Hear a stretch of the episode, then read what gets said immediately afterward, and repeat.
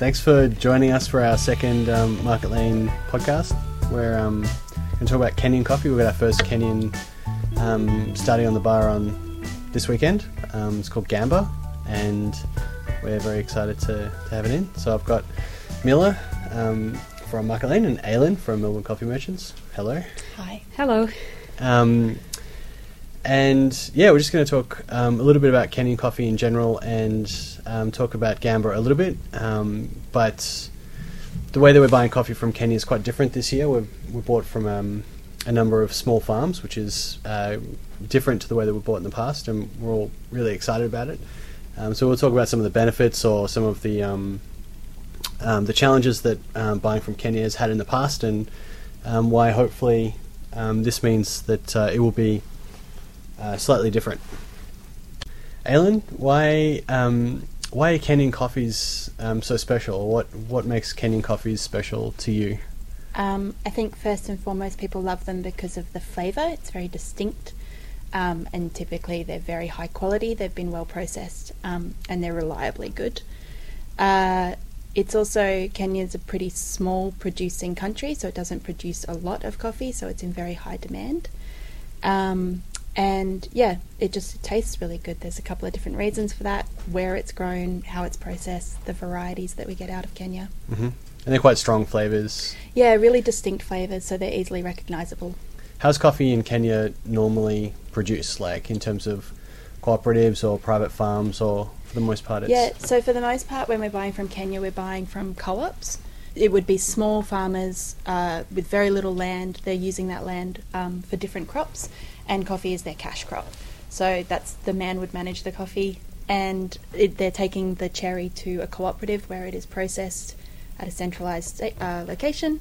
There's a lot of good oversight on the processing at those cooperatives, so there's a lot of management of the ripeness of the cherry going through, and then the actual processing itself, and then the coffee is sold as a bulk lot from that cooperative on a particular day, so a day lot from that co-op and Sucafina, they they're starting to work a little bit differently in, in Kenya. They have a company called Kenyacof.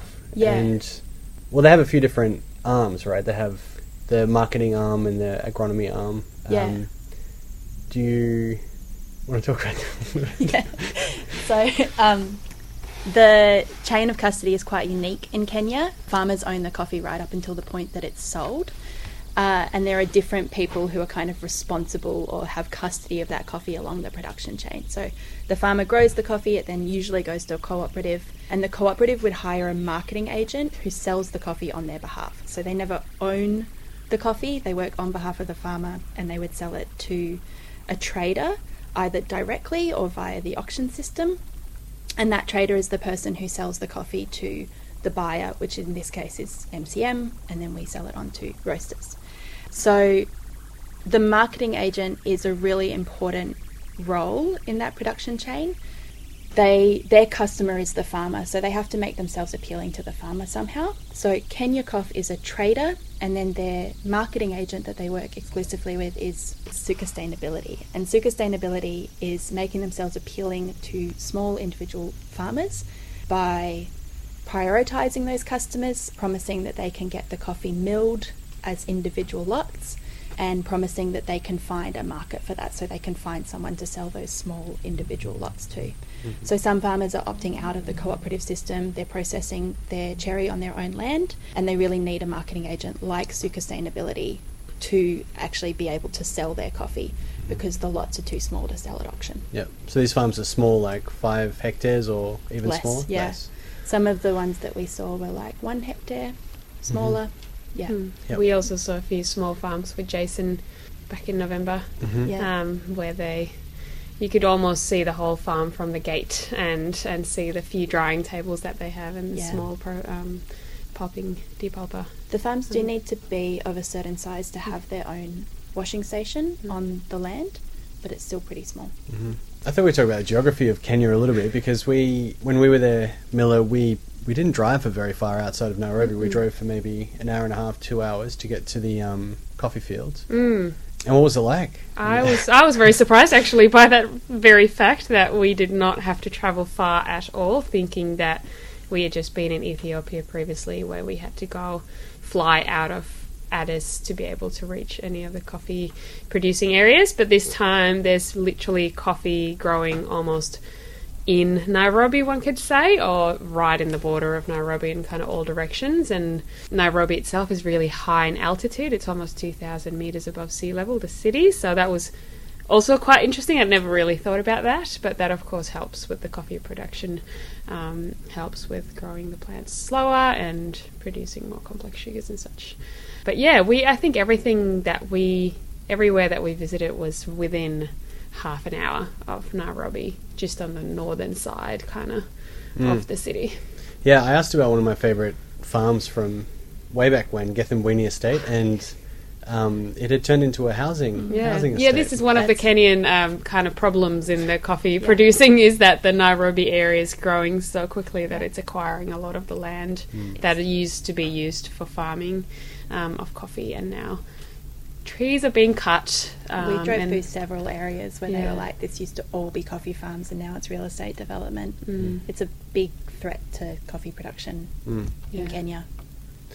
And the whole lot, so Nairobi and most of the coffee we buy, that's all sitting at the foot of uh, Mount Kenya. Mm-hmm. And Mount Kenya, I haven't been to Mount Kenya, but apparently it's beautiful. We talked a lot about the fishing up there, and there's mm. a lot of nature national reserve, park. national park. Yeah. yeah. Mm. In Kenya, I always, because all the coffee I've ever had from Kenya before, I think has always come through a co op, mm. like we've talked about. And for me, it was interesting as we were driving on the outskirts of Nairobi, there were some large estates, so like some private, large, large farms. There were, of course, there's lots of cooperatives, and then again, there were those small producers, which yeah. again, I didn't really know much about until we started visiting them, yeah. and, and um, and it's really exciting to have one of those small yeah. farmer coffees available now in the form of gamba. Yeah, it's really exciting. So a lot of the um, small farmers are opting out of the co-op system mm. because they think that their coffee is of better quality and that they can get higher prices for it. And so Gamba is a really good example of that because when we visited that farm, it's meticulously kept. It's all a single variety. It was one of the neatest, nicest, healthiest coffee farms I've ever seen. Um, and you could tell that there was this incredible sense of pride um, in the farming practices that were being used. We met the farm's manager, William. The owner was not there that day. He's on the postcard? William's on hat. the postcard, mm-hmm. yep, with yep. the red hat. He dressed up for us, mm-hmm. spoke English with a very thick accent, so we had some nice chats. Uh, he was really lovely and very passionate. He himself has been working in coffee for like 50 years, 40 or 50 years and has his own little coffee farm. And he actually delivers his cherry to the local cooperative Kamwangi, which I think you guys also have. Mm-hmm. Manages Gamba as a individual farm or individual small estate that is selling their coffee independently. Really, you can see why it's much more than just a cash crop on that farm. It's like something that they're hmm. super proud of. Sorry, you may have said they have a mill on. They have a wet mill on. They have a wet mill, mm-hmm. yeah. So in Kenya, it's called a factory, mm and you yeah your farm does have to be of a certain size to have your own factory but if you meet those regulations then you can process your cherry on your own land and dry it on your own land and then you would be selling it uh, as parchment mm-hmm. or sorry you would be ha- getting a marketing agent to mm-hmm. sell it on your behalf as parchment yeah. um, and the marketing agent would organise the milling we first tasted gamba at the mill at the dry mill and uh, it's a coffee that Toshi and I were really proud of because the first cupping that we did in Kenya was at uh, Kahawa Bora Dry Mill, which is the mill that Suka Sustainability uses. And it was just their QC cupping, and we found a couple of coffees that we were pretty excited by, and Gamba was one of them. I think we both scored it like 87. But then um, we asked to recup it at the Kenyacof QC lab, which has much better cupping practices and we were like blown away by the quality on the table. We both scored it above 90 on that first pass. Really excited and proud of ourselves for having found it at the mill mm.